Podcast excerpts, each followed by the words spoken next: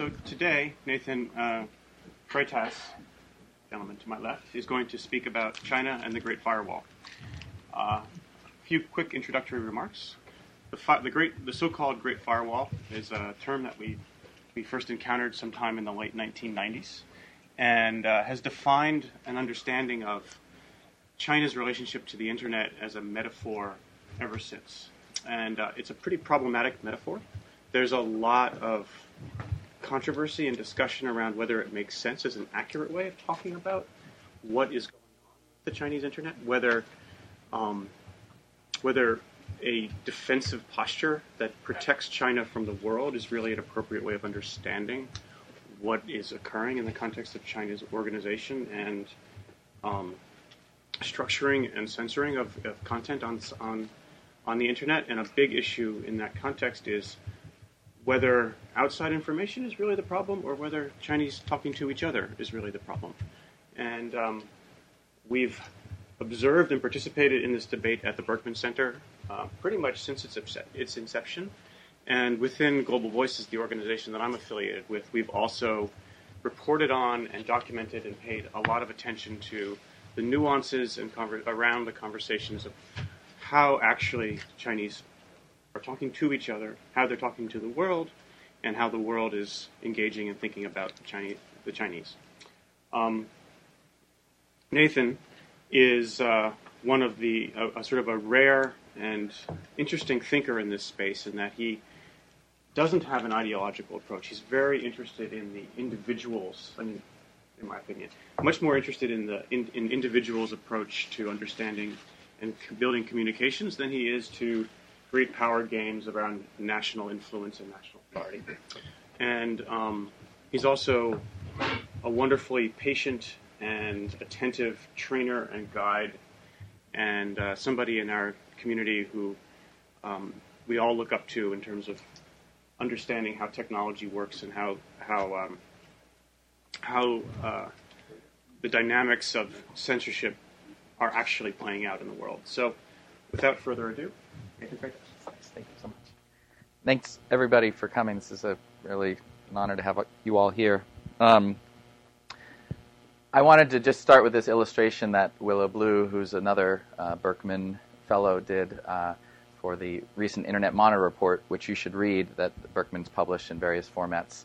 Um, you know, it starts with this problematic metaphor and shows it to you right there. Um, but really, the shift is that we're going to talk about today is the number of people who want to cross the Great Firewall metaphor from the outside and going back into China, right? Beijing welcomes you, the Great Firewall welcomes you. That's the inversion that I'm um, focusing on. So, who am I? I'm, I'm, obviously not Chinese, I'm a foreigner. Um, but I have traveled and lived in Asia um, over the last 10 years.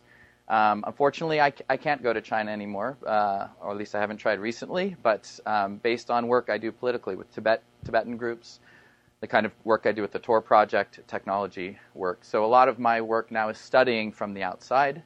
Um, I've been a software developer pretty much my entire life, and there's video evidence of that. Um, but really, I've also been a, an activist uh, doing nonviolent direct action training and strategy within the Tibetan movement and working with other human rights movements, and then moving towards building uh, free and open software for security for individuals and privacy controls with Tor and the Guardian Project. So millions of people use software I write, um, and you know, in some ways, I guess I'm a competitor to apps like WeChat or other mobile messaging startups.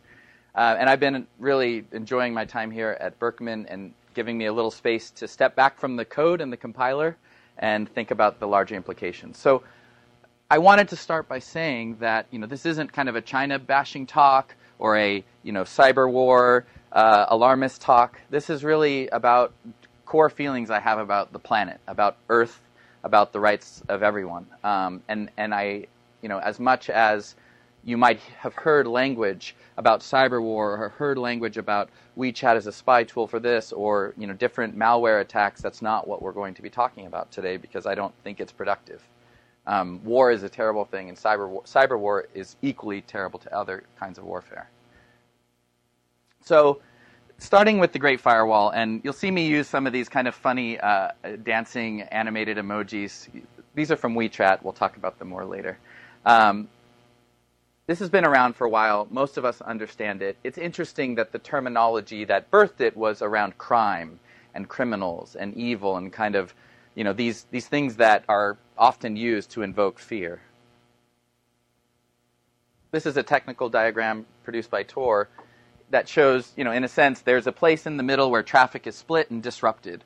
And historically, this was thought of as I am inside of China trying to go to a website when I try to access this website, the domain name lookup to find the, the address of the website is disrupted, the packets are disrupted, something is blocked, right? Google is blocked.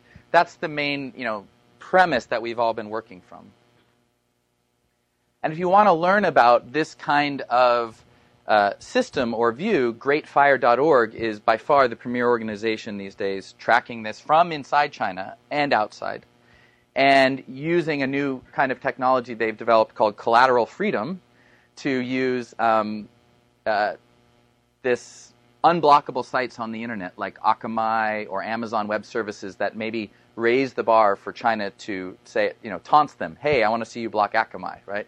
I want to see you block these important infrastructure services. And they, they use that to put content from, say, China Digital Times or Weibo censored posts or the BBC. So that model is, again, epitomized by everything you can learn at greatfire.org. So if that's what you're interested in, I recommend uh, going there.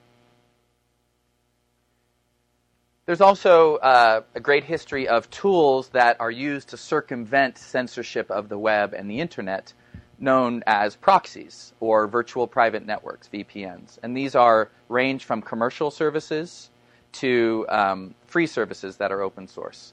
Two that I like to highlight um, First, on the right is the Tor project, which I am a participant in and a supporter of.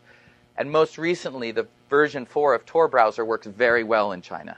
In the arms race of blocking and filtering and who can stay ahead of each other, Tor has just pulled ahead with some really interesting new technology. Um, on the left is a project that comes from a Chinese native team. I mean, it's origins are somewhat mysterious, but it uses the Google App Engine Cloud to build kind of a roll your own proxy system called GoAgent. And this has been the basis of a number of other systems, but it's because GitHub, the open source developer tool, is not blocked in China generally. It's a gathering place for this kind of information. And so there's lots of capability in China to, you know, build their own and run their own proxies now. And again, that's kind of a known quantity for the most part. One of the most interesting shifts that you may not be as aware of is that, you know, at some point, maybe five years ago, users, fewer and fewer Chinese mainland users were attempting to leave the Chinese national network, national internet. And that's because the services that are natively offered in China were getting better, right? We're getting to the point that they were equal replacements and not only just replacements technically, but were more relevant to the Chinese audiences, even if they do have more censorship built into them. So, Sina uh, launched their Twitter kind of clone called Weibo. Uh, YouTube has its own uh, counterpart, Youku, and Google uh, has a competitor in Baidu, right? And these, there's there's many many others, but these represent you know uh, first rate uh, first rate services that are not just clones, that, that do something more. And again, they have all of the content that people want. If we look at them, maybe they're not exactly the same uh, in terms of, you know, maybe they weigh way more heavily on commercial content and licensed content. But I think in terms of the user experience, um, they are equal. One of the, the things that the Great Firewall can do is it can shape traffic, right? So one of the reasons uh, also people stopped using YouTube, even if they could get to, is that it was slow. Right? oh, this is terribly slow. It's so bad. Right? And it's not YouTube's fault. It's that the throttling of the network kind of chokes the experience, and so the domestic services are better. So, a, a metaphor that I love, I just I love this drawing, is that instead of a great firewall, what we're seeing is you know cameras as weapons pointed at individual users. Right? So you can use these wonderful services. Everyone has. There's ways to communicate. But as, as Simon says, the problem is more how are Chinese being allowed to communicate with each other than how are they being blocked from going outside. And that's a, the main shift, I think, in the metaphor and, and maybe the actuality. All right, so we're going to take a little detour now um, and go back to a realization in, between 2009 and 2011 that a number of people were having, and that's that SMS, short message service text messaging, is a total ripoff. So, to send one megabyte of data to the Hubble Space Telescope costs $14, but to send it via text messaging costs $560, right?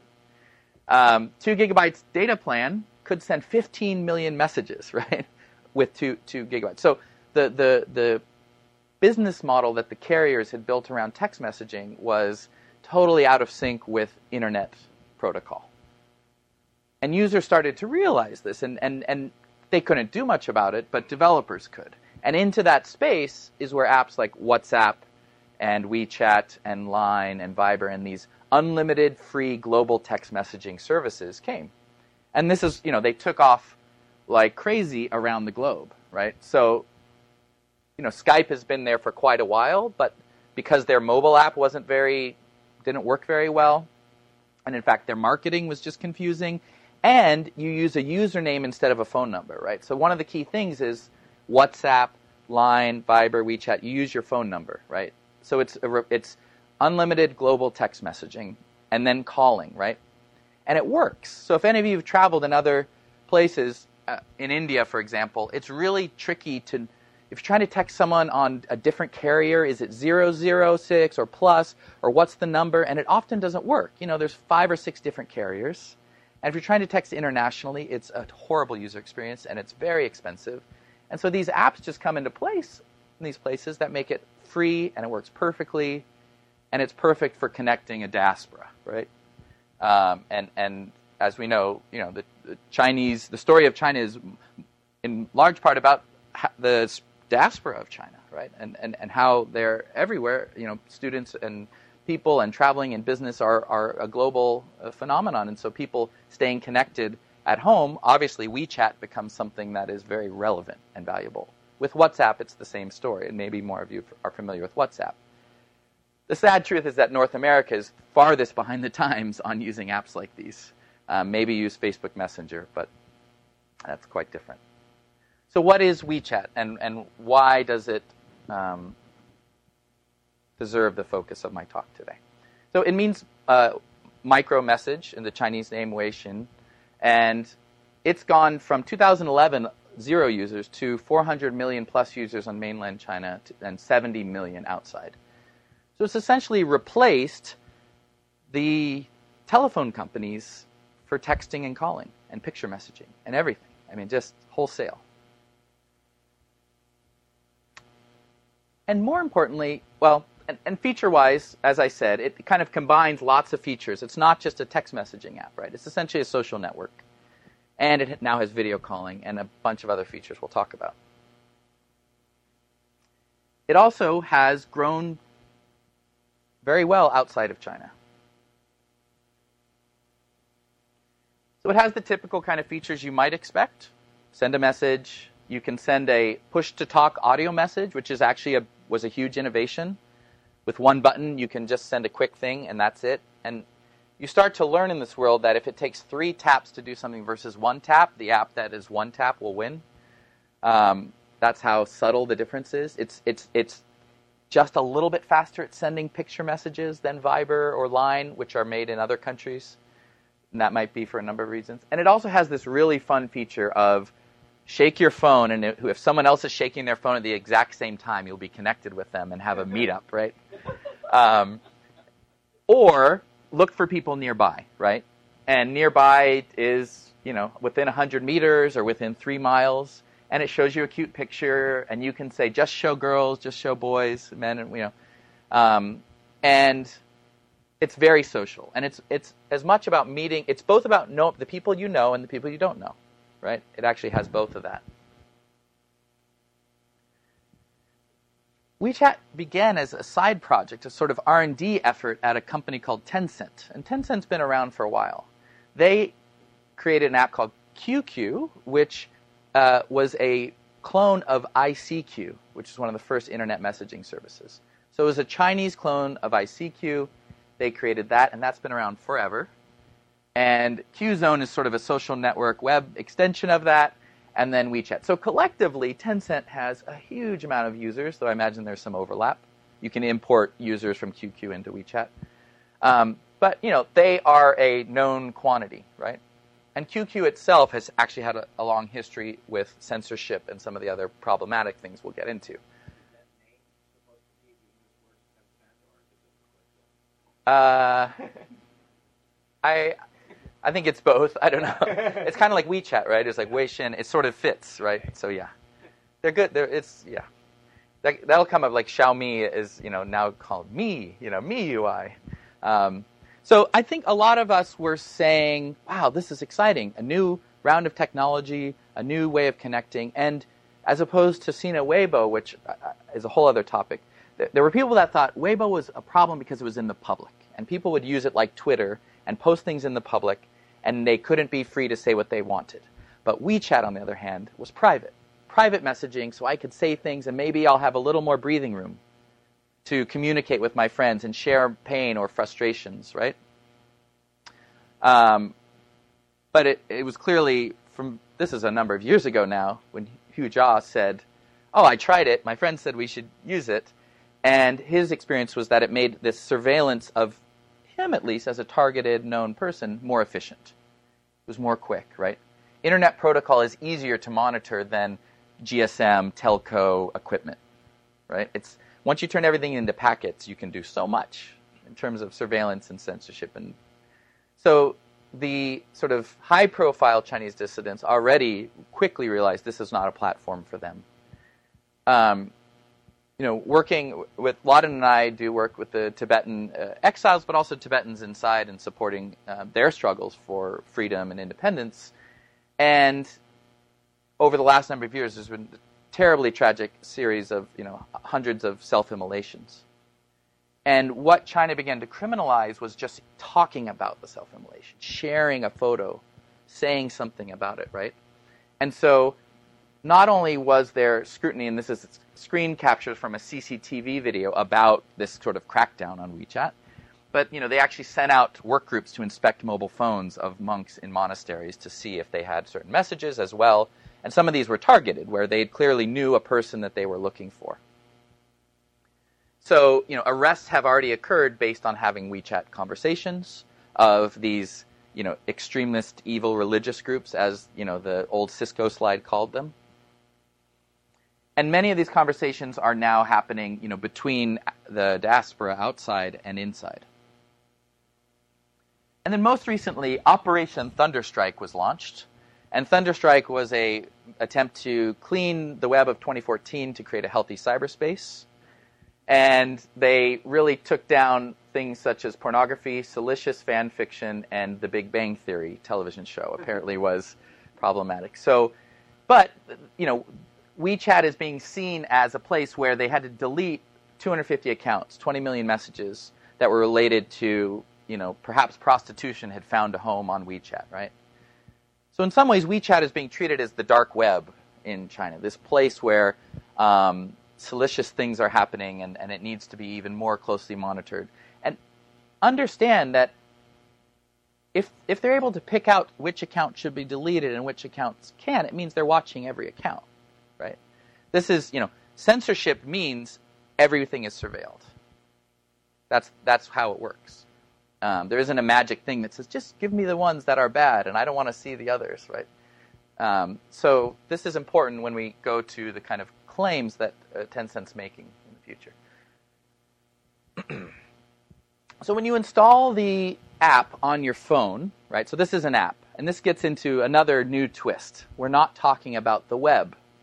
We're talking about apps. And apps are these closed blobs of binary code that you run on a closed operating system that you know very little about and have very little control of.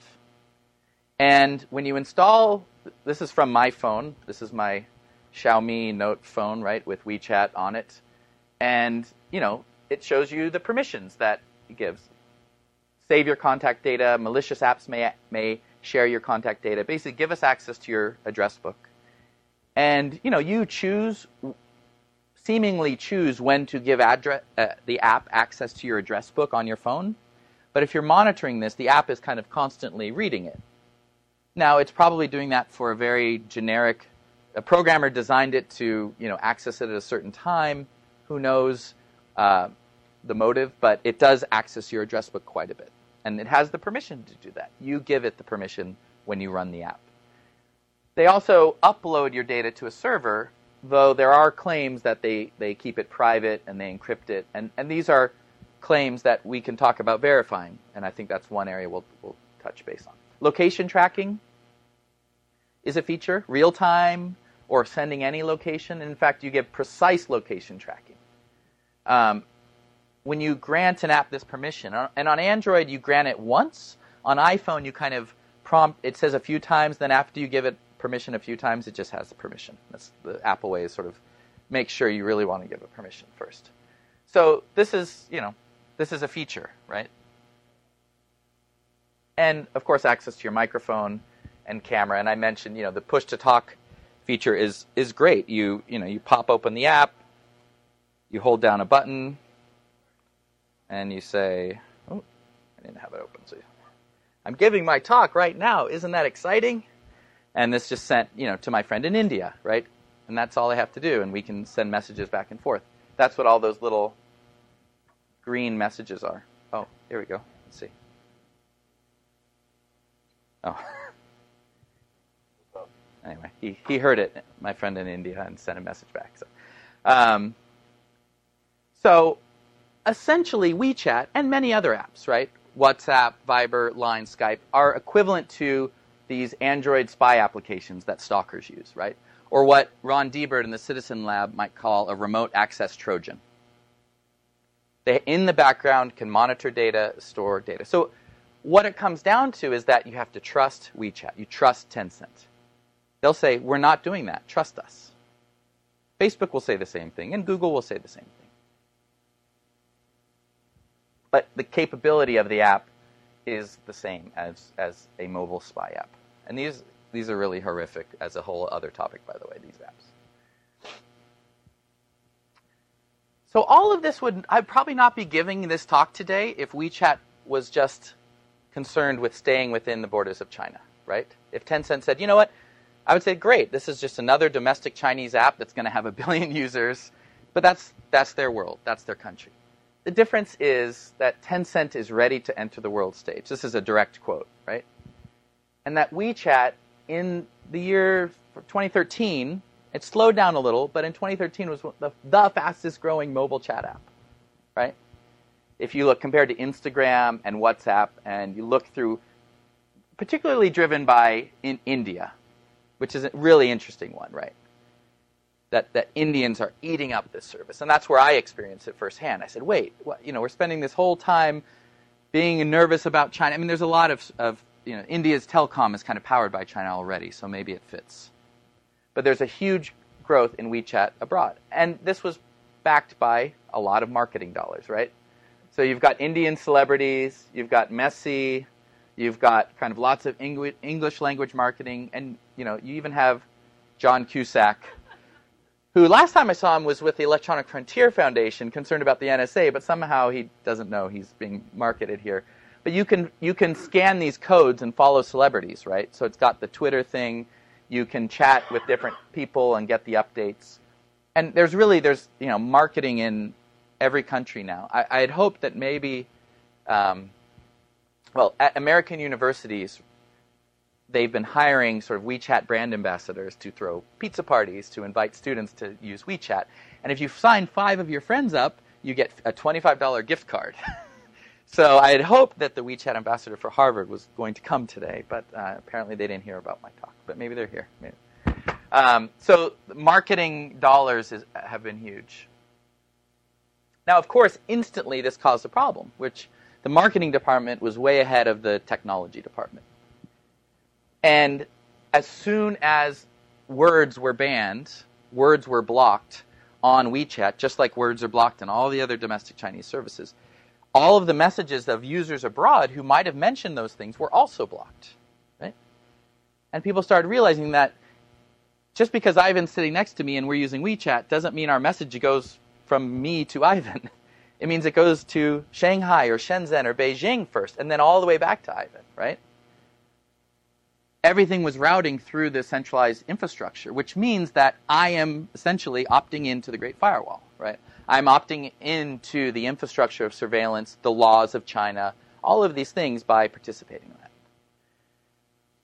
Now, instantly, they came out and said, "Oh, it was a mistake. You know, we didn't mean to do that." And I'm sure it was, but it was kind of like they didn't even conceive of it as a problem initially. You know, and it was almost sometimes I think they were testing the water to see, well, will people know? Will they care? What we've seen since then with a number of other studies is that more and more there are now features for domestic uh, tuning keyword censorship lists based on SIM cards or geography or carriers, right? So while they might say we don't censor global users now, the, the truth is we're using the infrastructure we have in our app to provide selective keyword filtering based on local laws in local countries, right? And this is a huge problem of any export of Chinese technology is that censorship and surveillance is a feature. The best features in the world are built in because they've been already tested in China and now they're easy to export, right? So if WeChat wants to be in Turkey, it's very easy for them to comply with Turkish law to censor things. If WeChat wants to be in, um, you know, well, France and the UK have their own censorship issues now as well, and it's easy to comply there, right? So censorship and surveillance are a feature, and that's what this showed. With Occupy Central, this was, you know, a very obvious moment where there were lots of people in Hong Kong, a, a more free space, trying to communicate with people in the mainland using WeChat. And the blogging system called WeChat Moments was, was being blocked, clearly, easily. And WeChat Moments has its own whole separate censorship capability from the core system because it uses a web based technology. So this is happening now, and it's still happening. And primarily, yes, it's happening between people outside of China to people inside of China. The problem is, is that because WeChat is so good and so nice to use and it looks so great, people just want to use it. And so rather than saying, hey, friend inside of China, maybe you should learn how to use a proxy or VPN and use WhatsApp or Line or figure out how to use this other app, people from the outside are saying, well, I'll just use WeChat because it's easier, and then we'll deal with the censorship. It's not a big deal. Now, as part of this global expansion, um, WeChat has said, okay, we're, we're going to set up servers in every country, and we're going to hire people, and you know, uh, we're going to we're going to do this right. We want to be, you know, a global player. And as far as I can tell, they've mostly hired marketing and spokesperson type people. And I was quoted in a, a bit of an alarmist piece from nextgov.com about cyberspace and cyber war and WeChat, which was a good research piece, but the topic was almost like if you're a Chinese American using WeChat and you work for the government, is that a problem? Which I hated. Um, but the what was interesting was that an American spokesperson appeared from, from Tencent or WeChat, right? And it's interesting because they also say, well, WeChat and uh, uh, no chats outside of China go through a Chinese server in any way, shape, or form, right? No chats. They also say WeChat and Weixin are separate apps, totally separate products, which is not true. Right? Um, they, they're making these claims, and they're really trying to divorce the brand of WeChat from a Chinese brand at all. So this is uh, a test I ran literally yesterday, and I started WeChat up and I logged all the IP addresses it was connecting to, and the majority of them were went from Boston through Trans-Pacific Cable to Australia up into China. Right? This is how the app works. Now maybe my chat message isn't flowing that way, but all sorts of other data is flowing that way, and I I don't even know. I mean, I basically have to do a black box reverse engineering to understand what's even happening. And whether they have servers here or there, it's all just press releases and there's no real information. So again, it's trust us. And I, looking at the data, I don't trust them. the servers are owned by a Chinese corporation. The IPs are owned. All of these things are, you know, this is, I can show you this right here. Now, when pressed about surveillance, the spokesperson instantly pivoted to crime and criminals. Right? Classic. You know people are worried about surveillance, but what about those criminals? We are really all about blocking criminals. Fan fiction writers, Big Bang Theory fans, these are the people that we need to take down. Um, and she ends with seems like a great person, very smart, educated at Harvard, speaks Mandarin. Um, based on LinkedIn, I did a little surveillance. Um, so she ends with a statement that basically says there are criticisms of Chinese social media and there's criticisms of American social media, U.S. social media. The same. Facebook is the same as Weibo. WhatsApp is the same as WeChat. And this is a fundamental question I'm posing to you. This is their viewpoint. We'll talk more about that. So let's then say, you know what, we're going to take them at their word. We're going to believe they're good people. And, I, am going to talk more about the fact that I think there are many, many good people working in the WeChat team and the Tencent, uh, sort of a global technorati class that I feel a lot of affinity for. Um, but remember, th- this is a diagram that initially came to light from Edward Snowden. And this was the SSL added and removed here for Google uh, moment, where Google had this private fiber that they were running between data centers. They thought it was their fiber, and they, they didn't put much security onto it. And that's where the NSA went in, right? Where they were wholesale extracting data because that was the point when it left domestic soil and went to international, and they felt they had legally the right to do that. And when a Google engineer, you know, saw this, he said, "F those guys," right? And he had this sort of like, "This is just wrong." I might be an American citizen, I love my country, but this is wrong. And so imagine, if you will, the power that the Chinese Internet Authority has. Every one of these devices, including your phones bought here in the US, contains a root certificate authority from CNNIC, right? Which means they can easily add and remove SSL at will for any site that is authorized by CNNIC, right? They have the ability to do this. And imagine the Great Firewall is not blocking, but it's our exfiltration point. It's the point of extracting data as you're connecting into servers. And a lot of those connections, if you look back on here, actually are using port 80, which is not secure, right? They're using not always using SSL. My point is, even if we want to believe in WeChat, the development team, or Weixin, or Tencent, or whoever they are, um, the location within this the most sophisticated surveillance regime that, you know, well, sorry, one of the two most sophisticated surveillance regimes on the planet. Um, you know, it's problematic if they are your adversary. So we'll get into this about, you know, who, who do you trust? But they, they might be honestly saying we, that's not something we're doing. It, it, you don't have to be complicit. So I like I'm an optimist. I do believe that, you know, things can have a good outcome or that we can there's always something to do. You know? And i get really excited about a lot of the excellent work that comes out of communities like berkman and also our colleagues at the citizen lab at university of toronto ron deibert so they've been doing a really excellent excellent project called asia chats where they're looking at all of these asia based chat apps line viber kakao wechat and reverse engineering their protocols, their code, their infrastructure. And discovering, for instance, that when Line, which is a Japanese app, when you use Line in Thailand, all of the security, all the SSL just turns off. And you have no way of knowing when this happens or not. It's just that's the rule of Thailand's lawful intercept rule, right? And they also were able to start hacking SIM cards and IDs to make a phone appear to be in China so they could test how keyword censorship lists changed based on what the SIM card was reporting to the phone. They had an idea as well, if you can make your SIM card say you were not in China, could you use these apps in China without um, censorship? So they're doing amazing work. Um, and um, yeah, I have an, a short story I'll tell about another outcome in a second. So that's the kind of work that needs to be done. More of this needs to be done. I think Berkman needs to do more of this kind of app analysis, protocol analysis, and you know, mobile space, um, which is very different than the kind of historic work at Berkman around the web.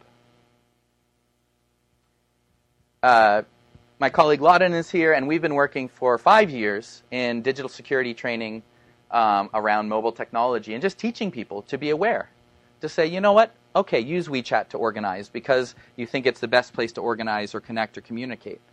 I mean, it really does bring the Tibetan diaspora together in a new way. I, we won't deny that.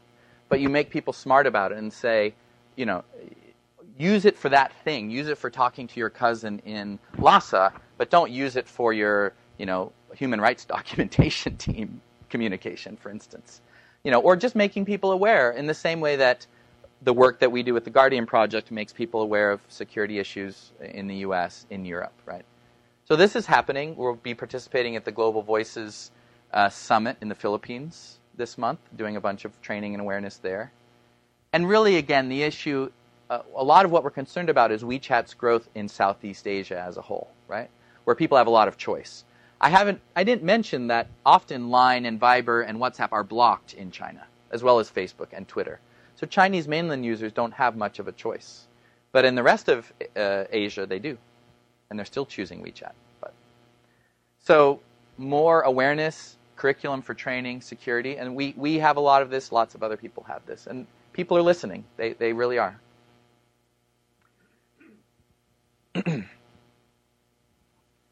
so when the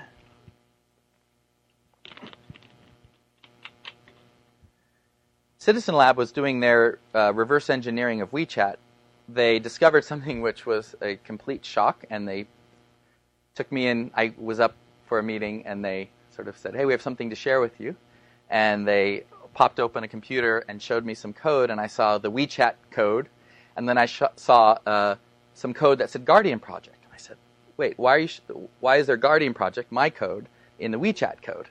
Um, and it turns out, turns out that WeChat uses our encrypted database. Um, all of the messages are stored in something called encrypted micromessage.db using a project called SQLCipher, which is a you know, state-of-the-art in mobile database encryption. I have no idea how this happened. I gave a talk at Google I/O, which is the global Google Android developer conference, and I just hope maybe they were there or this is just how the world works with this kind of, again, global technorati community that gathers on GitHub and places, and, and we throw our code out there and we see where it sticks. Right? So, so WeChat, which has 400 million plus users, is using my encrypted database, which is, makes me very happy. And what that means is that here's a comment from October a forensic extraction company was given a phone. Although they were able to extract WhatsApp and all the other text messages, they couldn't extract any of the WeChat messages. Now, they figured out how to crack it because they actually did a bad job of implementing it. Sadly, they should have WeChat should have hired us to do it for them, but um, but they, you know it's there. The seed is there that that they need better security. The app needs better security, and WhatsApp recently implemented true end-to-end encryption uh, for Android. It's flowing into all the other apps using an amazing new protocol by Moxie Marlinspike called Axolotl axolotl. Um, so WhatsApp and iMessage and other mainstream apps, you know, Apple's iMessage actually has very good security, end-to-end encryption. The bar is being raised for these mobile messaging apps with regard to the privacy and security they must provide, because we all need it. Think of Sony, right? So I have this idea of doing a marketing campaign, you know, to the Chinese Communist Party, saying, "You don't want to be the next Sony, do you?" um, you know, or to Chinese corporate business leaders who have lots of scandals and lots of issues. Say, you don't want to be the next Sony, right? Support encryption. Um, and it's strange bedfellows for sure when you get into the security and privacy space. It's very strange, the people you ally yourselves with.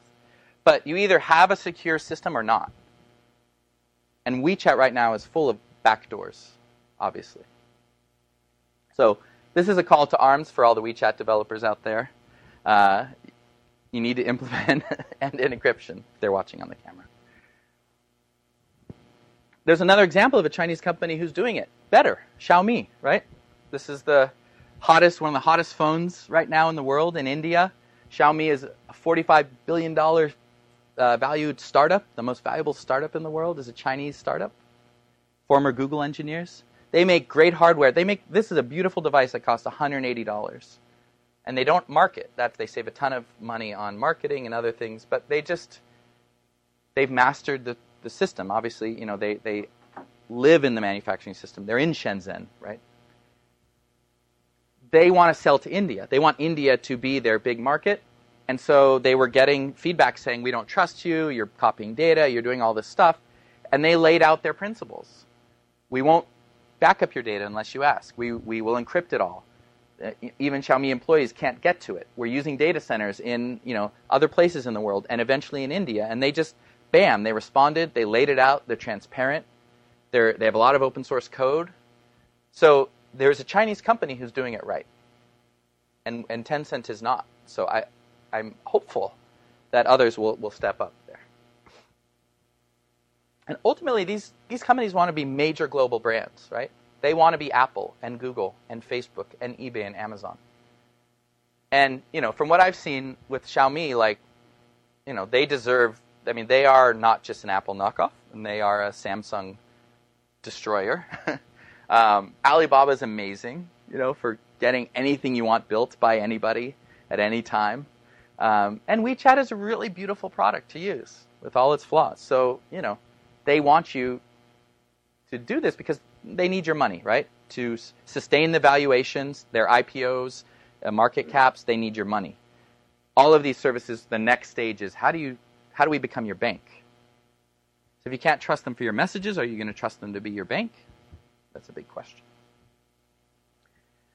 And for my contribution, uh, and many others, the, the great news is that open source, free, truly secure apps exist. They're easy to use. They're available pretty much anywhere in the world for any device. And this is, you know, the Electronic Frontier Foundation recently did a secure messaging scorecard review. And so uh, these top three apps, ChatSecure is one my team builds, TextSecure, and CryptoCat, received seven out of seven check marks for you know good security. Threema is uh, one that people like. It's closed source, but it's gotten good regards. Telegram is a very interesting story because it's built by a Russian entrepreneur who was fed up with his own country's censorship and surveillance. Um, but it, it, it, doesn't quite have all the pieces, uh, but it's still a very good system. And then Apple iMessage, surprise, um, which is a whole other topic of you know how is Apple complicit with the Chinese surveillance that I can't get into today. But they do have end-to-end encryption.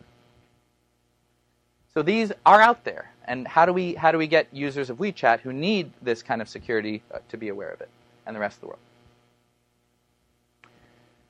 Um, all right, so I'm mostly done talking. I'm going to leave four questions, kind of seed the discussion now. The I work with a lot of uh, people in the Arab world or in um, Latin America who don't necessarily think America as a friend or an ally. And so to them, uh, you know, they may not think that different between WeChat and WhatsApp. China, US, what's the difference? Maybe I should use WeChat because I, the Chinese don't really have anything against me, right?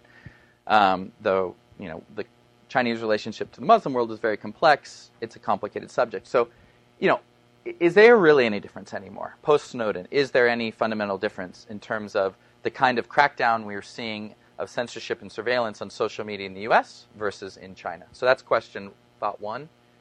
Um, you know, Indi- Indian military leaders for a while were really calling this a cyber war attack. WeChat is kind of this really violent uh, threat, but maybe alternatively, it's kind of a positive entanglement.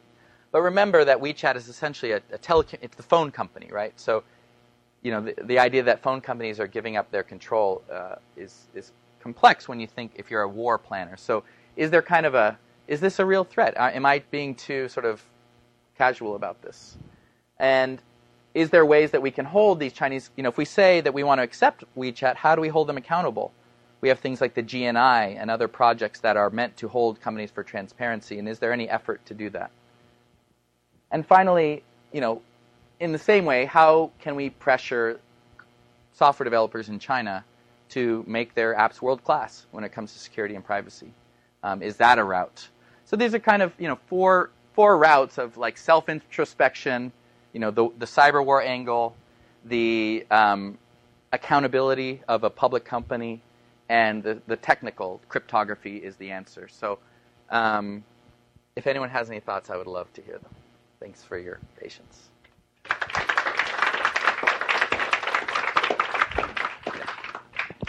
I'm trying to understand at what point this um, sort of censorship or surveillance is happening. Is it happening within, is it your contention it's happening within the corporation of Tencent and WeChat as a sort of self censoring because they know the government wouldn't like it?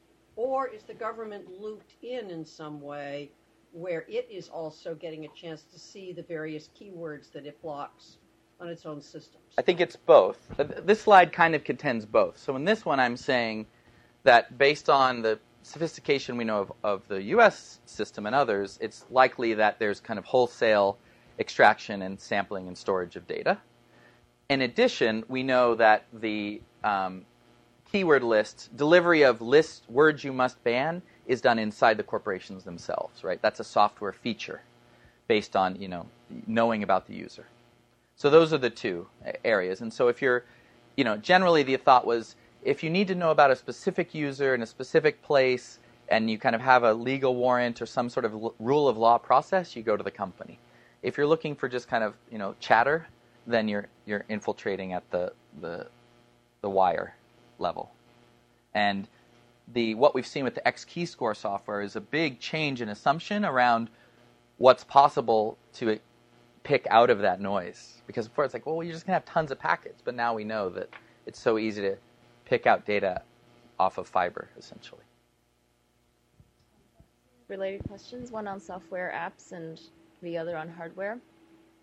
Um, maybe this is just naive user end um, impressions, but I felt that a lot of people were switching from Weibo to WeChat precisely because the censorship on Weibo seemed so much more prevalent. Frequently, links that you want to click on have disappeared. Um, keywords that you want to type in aren't there.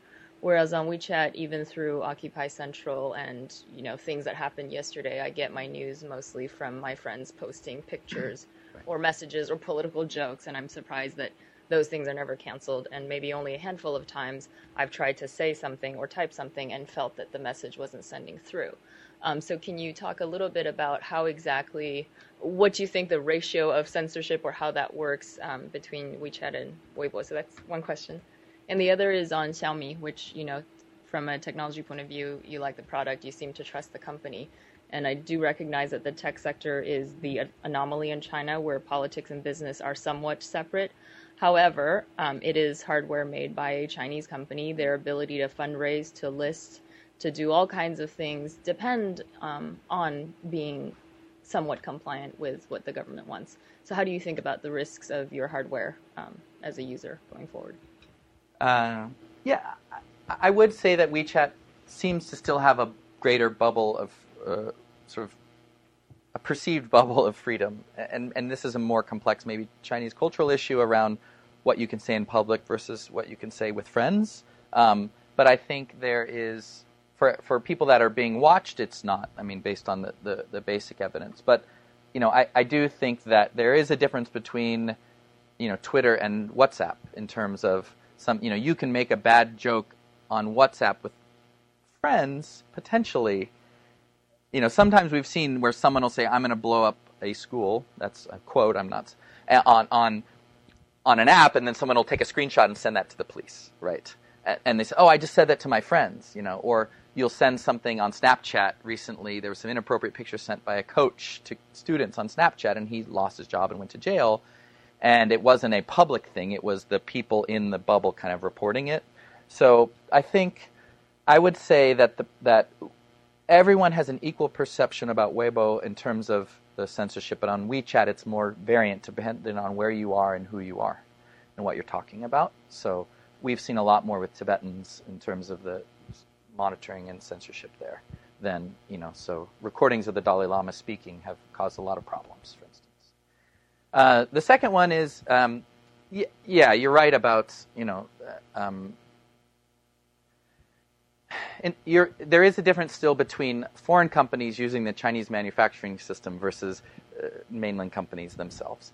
Um, I, I, want to find a way to get beyond that. Um, I mean, it's it's almost unavoidable to you know. For, for, a while, Motorola was manufacturing phones in the United States, um, and that was like, wow, that's maybe an alternative to the the hardware manufacturing in China but now they are bought by Lenovo, and now they're all manufactured in, in China again. So for me, I, I don't actually trust this phone. Um, this phone has no SIM card, and I don't use my real name. This phone is a secure Moto E that I've stripped down and has all of my more sensitive work. So I use two phones, and that's kind of my own personal trust. I, I, I for whatever reason, I, I, have a I have a feeling that Xiaomi is the one that might change things in terms of trust. And I would I, I think in the same way that I think foreigners should trust Google, right?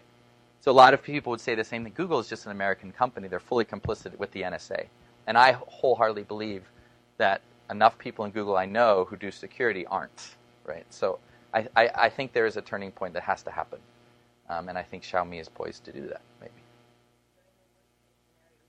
Mi phone or a Huawei phone, could it do what the NSA was doing? Like, could your phone that you're using Yeah. in America take videos and send it Yes. to? Yeah, and I will say um, Xiaomi's the MIUI operating system has actually better privacy controls than basic Android. It's actually it's, so there's actually some some things they're doing better um, around that. So, but it doesn't have encryption of the whole device. So they've disabled some things as well. It so it's it's a moving target a bit. I'd love to talk about it more. Sitting, talking questions. Um, uh, what do we know about, if anything, about the nature of pressure that the Chinese government puts on its technology companies to um, leave open, um, you know, possibility of surveillance and so on? So if, if, if companies like WeChat or Xiaomi decided they wanted to build in strong end-to-end security, um, do we have any indication that, that that that would be problematic for them? Um, I think it would be very problematic, and I think mostly, I mean, I, I think the language you saw Xiaomi using was probably only for international customers as well, right? And so the idea that, you know, encryption uh, would be allowed, you know, they, this idea, we, we can't encrypt, decrypt the data, it would not be allowed. What we've seen with a lot of, uh, say, Tibetan sites and blogs is, you know, you'll, you'll see a message go up like, oh, we're down for maintenance or holiday, and it's a very, the idea of when a site kind of gets taken down or reaches a point of being not acceptable anymore, the behavior is, um, you know, it changes quite a bit with the current uh, temperature of the situation. Um, you know, I think that, um, well, given that uh, 10 Downing Street this morning said that they might ban and want to ban end-to-end encryption in the United Kingdom, we're at a very complicated time for end-to-end encryption anywhere, right? And I've told my own software development team that the work we do might become illegal in the United States at, in the foreseeable future, right? This is a, something that's a reality. So I don't, you know, I, I think there's a there's a window where people that can do the code and make the code into reality should do it now before people know that it's possible. So the same thing with using the SQLCipher encryption. I'm hoping that they say, well, this protocol exists, let's do it before they know anything, right? Um, it can't be HTTPS though because of that the CNNIC root uh, server authority, right? And so if they just use the kind of traditional HTTPS security of the web, it won't be strong in China because of the whole hierarchy there. So they do need to do something like what WhatsApp is doing. And what WhatsApp is doing is amazing. I mean, the, the, the, if WhatsApp deploys end-to-end encryption worldwide for everybody, they will be breaking many laws in many countries. But they say they're doing it. So that'll be another litmus test for the strength of a corporation into protecting user rights. A couple of things that you said about like talking to people in India about using WeChat reminded me a little bit of some of the discussions that we've had here about you know people wanting to get off of Facebook but finding it almost impossible to get off of Facebook because everyone you know is on Facebook and the infrastructure is all there as part of your social life. Um, and uh, you know it just kind of starts to bring up that sort of impossible problem of how do you step away from something that is so fully integrated into your social life that by stepping away from it you're kind of hermiting yourself in a way. Um, which kind of leads me to the question that i actually have which is i mean how would you frame this for the public? I mean what level of concern should people actually have about this? Because i totally understand kind of the impetus not impetus but like the tendency to want to frame this in a way that's, oh my God, China's reading your text messages if you use this app. But that seems like not the quite the right way to take it, and I'm sort of curious about how best to talk about it.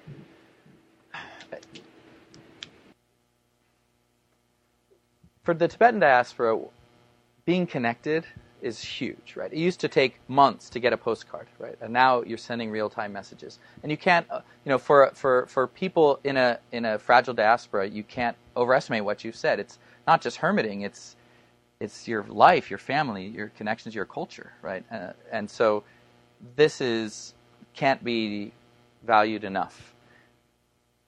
Ultimately, we try to teach people a little bit about threat modeling.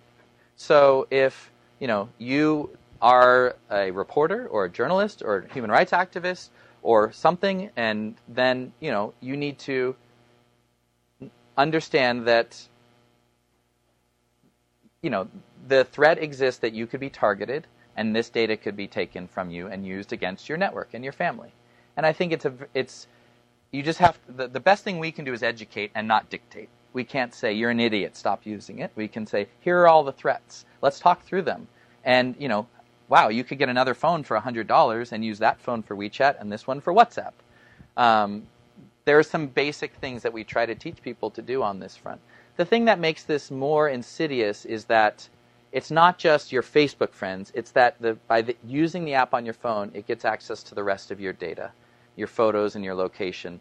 And we've seen attacks for years on the Tibetan diaspora with malware that were designed just to do that, right? So by we've been teaching people for years don't don't click on that attachment. You're going to get infected with malware that we know does xyz and now they say okay i'm not opening attachments but i'm using wechat. Isn't this awesome? And so we we're still kind of stuck at that that you know uh, without saying you know I, I, I, think there's lots of people that use it to talk to their grandmothers and their cousins and their friends. Um, but I also had a very interesting uh, discussion with a Vietnamese activist, and I said, "Well, of course WeChat's huge in, huge in Vietnam, right?" She's like, "No, like no one in Vietnam will use it because it's from China, so we use WhatsApp." And it was just this like total different like it's I, I this is beyond me. This is anthrop you know anthropological. This is cultural studies, which is how can this whole country here and this whole country here have totally different opinions on the threat. Um, and it's a little bit beyond me. So what we do is we educate. We try to teach people simple countermeasures there's actually a lot of technical countermeasures to not have stuff in your phone book, so that's what I can do. And beyond that, I think, yeah, not calling people like idiots or traitors, basically, and just treating them as humans who want to connect with their culture and their, their family and trying to sort it out from there. China having explored this issue, uh, I was wondering if you can speak a little bit more about just uh, uh, unpacking the vagueness of you know, how the censorship actually works in China you know, like, to, you know, to what extent do they actually actively monitor and what they look for, and what level of government they actually have access to what kind of data, or is it very segregated and very, you know, IT cluster within the government? And also, my second question is, uh, what kind of channels are actually relatively safe uh, for communicating to and out of China? Uh, okay, so I will just summarize the first one because it's a big, great big topic. But there are regional censorship, which is we're going to turn off the internet in Xinjiang, right? We're going to turn off the internet in this area. So that happens, right? Then there's the next level, which is we are going to issue regulations to operators of websites that makes them legally responsible for anything on their site. So if we go to their site and see someone posting something we don't like, then we will arrest or fine them, right? So that's a political or legal pressure. And then there's the kind of distribution of keyword lists or banned topics, right? And these are regularly sent out that says, you know, these are things that you need to implement a censorship filter on your site. So a lot of this is decentralized, right? And, and through this pressure. And then you get up to the higher level, which is we are scanning the packets at the sort of Great Firewall Exchange. There are many. We're looking for words in the pack in the packet, like you know, Falun Gong or Taiwan or Occupy and we will break the connection if we see that word, right? So that's a next level, and and then they're tracking you to your any anytime they say, well, now let's track the person who did this, because SIM cards and IPs are tracked to real names. Everything is real name based. Then they can easily go back to your identity. So if you're at a cyber cafe, you show your identity. Your SIM card is your real name. They've banned phones that don't have a real uh, tracking number, IMEI. So you combine all of this observance with the fact that everything is tied to a real identity, and it makes very easy to to connect people. So that's what's happening on the one side. The the ways around it are um, you know, various because there's so many technical people in China who need to access the web, the solutions like virtual private networks um, and proxy systems, like I mentioned, Tor project, Psiphon, uh, various open VPN systems. I mean, it's sort of there isn't one system because anytime one system gets too big, it gets blocked. Um, the most interesting thing that happened working with Tor is we would set up lots and lots of new IPs, uh, like e- entranceways into our network, secure network, and the firewall would see that and start scanning our ports to see that we were almost like a little you know bot crawling through all these IPs and not in China, and and pro- prodding us to see if we were a proxy or a real website. So it's that's another level of sophistication that of censorship. Like they, so in summary, the safe tools. If you look at that EFF.org um, scorecard, all of these are safe. And if you go to EFF.org and look for them, so Telegram works. ChatSecure is in the Chinese App Store on iTunes, and it's on the Mobo, and we're going to have it in the MIUI App Store soon. Um, so a lot of these, iMessage is very safe actually. no. no. Yeah. I kind of understand the technical aspects of it, but I was more wondering the political nature of it. Like, if someone has a certain level within the government as an individual, to what extent do they have access to some of this data, or do we not know right. anything about that? Uh, I, I, mean, we've seen plenty of levels, uh, instances where city corruptions at the city level have given people the ability to, you know, make money or kill people or things, right? So I, I fully believe um, that that's happening. As a counter as a counterexample to this, in Mexico, um, in many cases, the the drug cartels have access to the telecommunications systems uh, through corruption. Right? They sell. Someone works there. They pay them, and they get all the data of who called who, and then they're able to find who's uh, spying or you know narking on them. Um, so I think the, t- the we know there's corruption in China. We know that the telecommunication systems are not very secure. Combine those things, and I, so it's not always from the very top down, right? It can often be a local threat.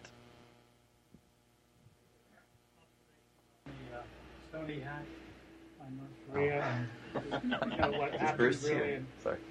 Um, I don't think it's North Korea, and uh, I think Sony had very bad operational security, and I think, um, you know, I think corporate America has been sold a bill of goods around what security really is, and our whole system is very weak, and the only thing that will solve it is, is end-to-end encryption and, and you know open source systems that don't have like backdoors, basically. So I think it was just a combination of, of bad security and and it also demonstrates the power of non-state actors. So whoever these guys are, gals, people are, I don't, you know, you don't have to be a state to to attack at that level.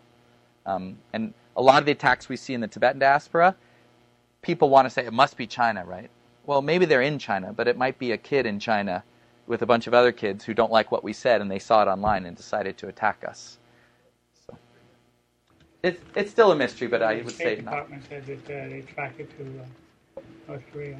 They, I, it's, I think most people at the Berkman Center feel there isn't enough compelling evidence yet to say that, and that it's a bit of a, it's easier for us to blame a state than not to. So, Uh, I was in Shandong last month on a train, a high-speed train, and I was arguing with a friend, and we said, "Well, let's see if we can look it up." And I took out my iPhone and went to Google and got it. Yeah. Not Google.com. I mean, just Google.com. straight Google.com. And he had a Xiaomi. He took out his phone and did the same thing. What what's the permeability? In other words, if Google is banned, Google.com is banned. What's the permeability of that system that allows that to happen? And then a second, smaller question is, what's happened to Weibo? In other words, has WeChat? I mean, I'm told that Weibo is declining in use, but in some ways, Weibo has actually opened up more than WeChat because if you take something like the Wenzhou train accident, the fact that pictures were on Weibo meant that the initial effort by the government to close down all information didn't work. So even though they took down things, it was too late. And so the fact that Weibo exists it may do more for openness in China than, than WeChat. It does absolutely. So And- what's happening to Weibo as a result of two two separate questions? I mean, but, yeah. did did your has your behavior changed based on feeling that WeChat is less censored? I'd say over the last 18 to 24 months, almost everyone in my circle, and that's some kind of a sociological niche, but everyone I know switched from Weibo to WeChat. And Um, they, there are studies also about, I think, demographics. People who are more educated, more affluent, tend to use WeChat, and people who are um, less affluent, less educated, stick with Weibo. And in terms of permeability, um, it, I mean, Google.com actually for a long time uh, wasn't actually blocked, um, and and it just was. I mean, it changes quite a bit. If you have a, were you roaming on a foreign SIM card? So that actually helps quite a bit if you have an international SIM card. Right.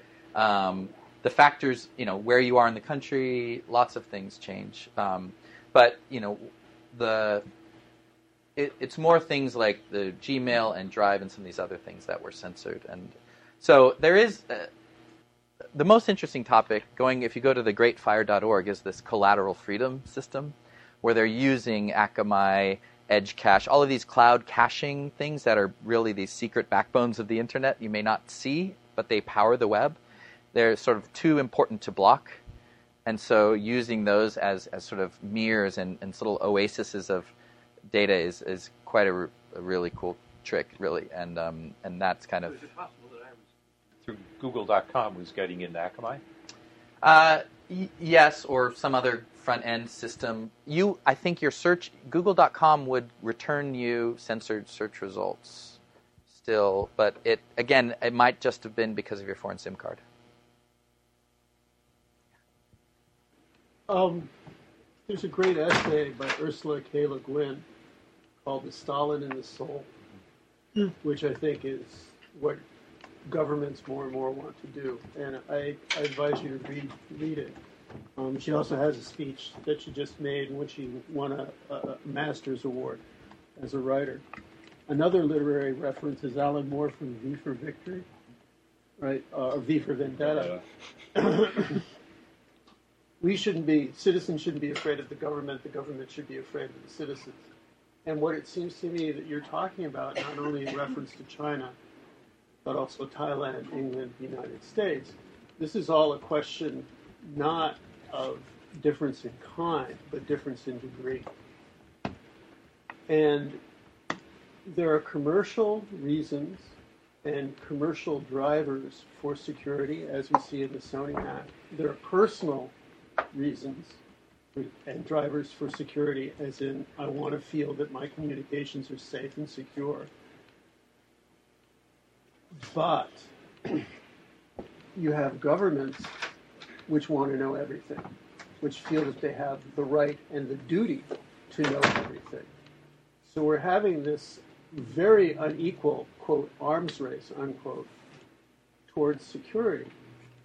And this is what I'm getting out of what you're talking. So I'm, I'm asking you, is, is am I getting the right impression? Yes.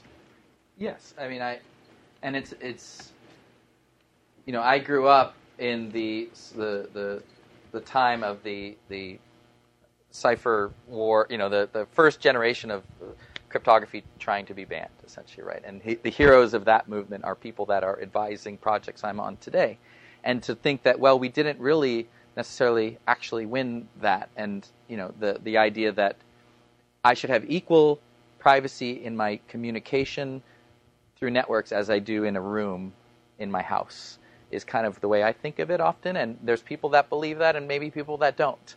Um, but I think most people believe they should have the ability to communicate privately in a room in their house. And so it's, I think it's also a battle of kind of metaphor or the way you visualize this network. But you're absolutely right that the it is a difference in sort of degree, um, and that's mostly that's the most shocking thing right now. Um, be it the FBI in the U.S. and the language they're using, um, because I feel that it tends to be uh, in everything we've seen that it's over overblown in terms of what the benefits of giving up that control of your information would bring. Doesn't seem to do it. Last question. The way that we had thought about this a couple of years ago was that in addition to monitoring and tracking and surveilling individuals that might present a threat to the Chinese government, that people who are interested in organizing or mobilizing in some way, and therefore had a, a reason to be targeted. There was a, a, kind of managed authoritarianism process at work with the surveillance of the Chinese community, with communities in which you would, which the observation of different kinds of conversations and speech was also a way proactively manage or anticipate different kinds of unrest or concerns or grievances or desires on the part of the population. And that's a had been a pretty distinct way of thinking about surveillance in the context of the Chinese versus the context of a democratic process, in which surveillance was much more targeted and much more specifically around crime and around terror. I'm wondering whether that distinction still applies in your mind. Sounds like you're thinking that's less and less the case, but I think to be specific, uh, specific about that, how would you thinking about I, again, I think regionally it depends on which part of of China you're talking about. Really, in terms of, you know, if you have areas with unrest where there needs to be targeted surveillance to kind of attack terrorism or splitism or things, then then you have that type. But I think you're right that in large part it's about having, you know, how can we have a dashboard to our countries, the feelings, and and I think if you look at this when you kind of come at the when you treat your citizens as you would assets in a corporation, you know, as these units of things that need to be managed with as maximum efficiency as possible. Someone just said this recently, so I'm quoting something I don't even remember who. When you treat them that way, that's what you get, which is we need a dashboard that has sensors and you know spines and things tied into everything that tell us who what people are feeling and what they need to do and how. And this is you know we've talked about the connected cities and stuff kind of as being part of that and you know we all want to have efficiency and prosperity and and and, and safety and but I, I think you know the China experiment is if you look at what they've been doing in places like Shenzhen with uh, camera networks and facial recognition, right? And then you take that same sort of thinking of crime management or city management and apply it into what something like WeChat gives you this dashboard of locations and moods and people then yeah, it becomes a. a but you see the same thing increasingly in democratic societies as well, right. which is yes, what my question is also okay. about. You, you, yeah, yes. I, I, it's, and that's why I'm trying not to say bad China in this talk. That's the end. That's the last slide. I'm not saying bad China. I'm saying let's look at ourselves as well in this process, and what are we enabling and what are we not enabling, and, and uh, technology companies in the West are making hard decisions about taking a gamble and saying we're going to stop this, right?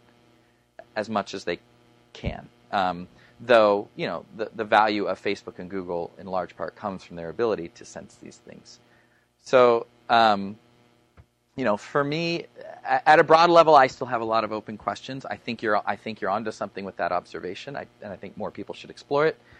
But at a very specific level, you know, when I go to India shortly and do trainings with Tibetan activists, you know, there's a WeChat still represents a threat. And so I think you need to consider it that way. And a, and a lot of these, these apps do. And, you know, it, it's an interesting, if you go back to the, the whole set of apps available, WeChat is China, Line is um, Japan, Viber is Korea, or Kakao Talk is Korea, WhatsApp is USA, Telegram was Russia, and you have the, this interesting side of who's which phone, which na- nation do I choose to use their phone company?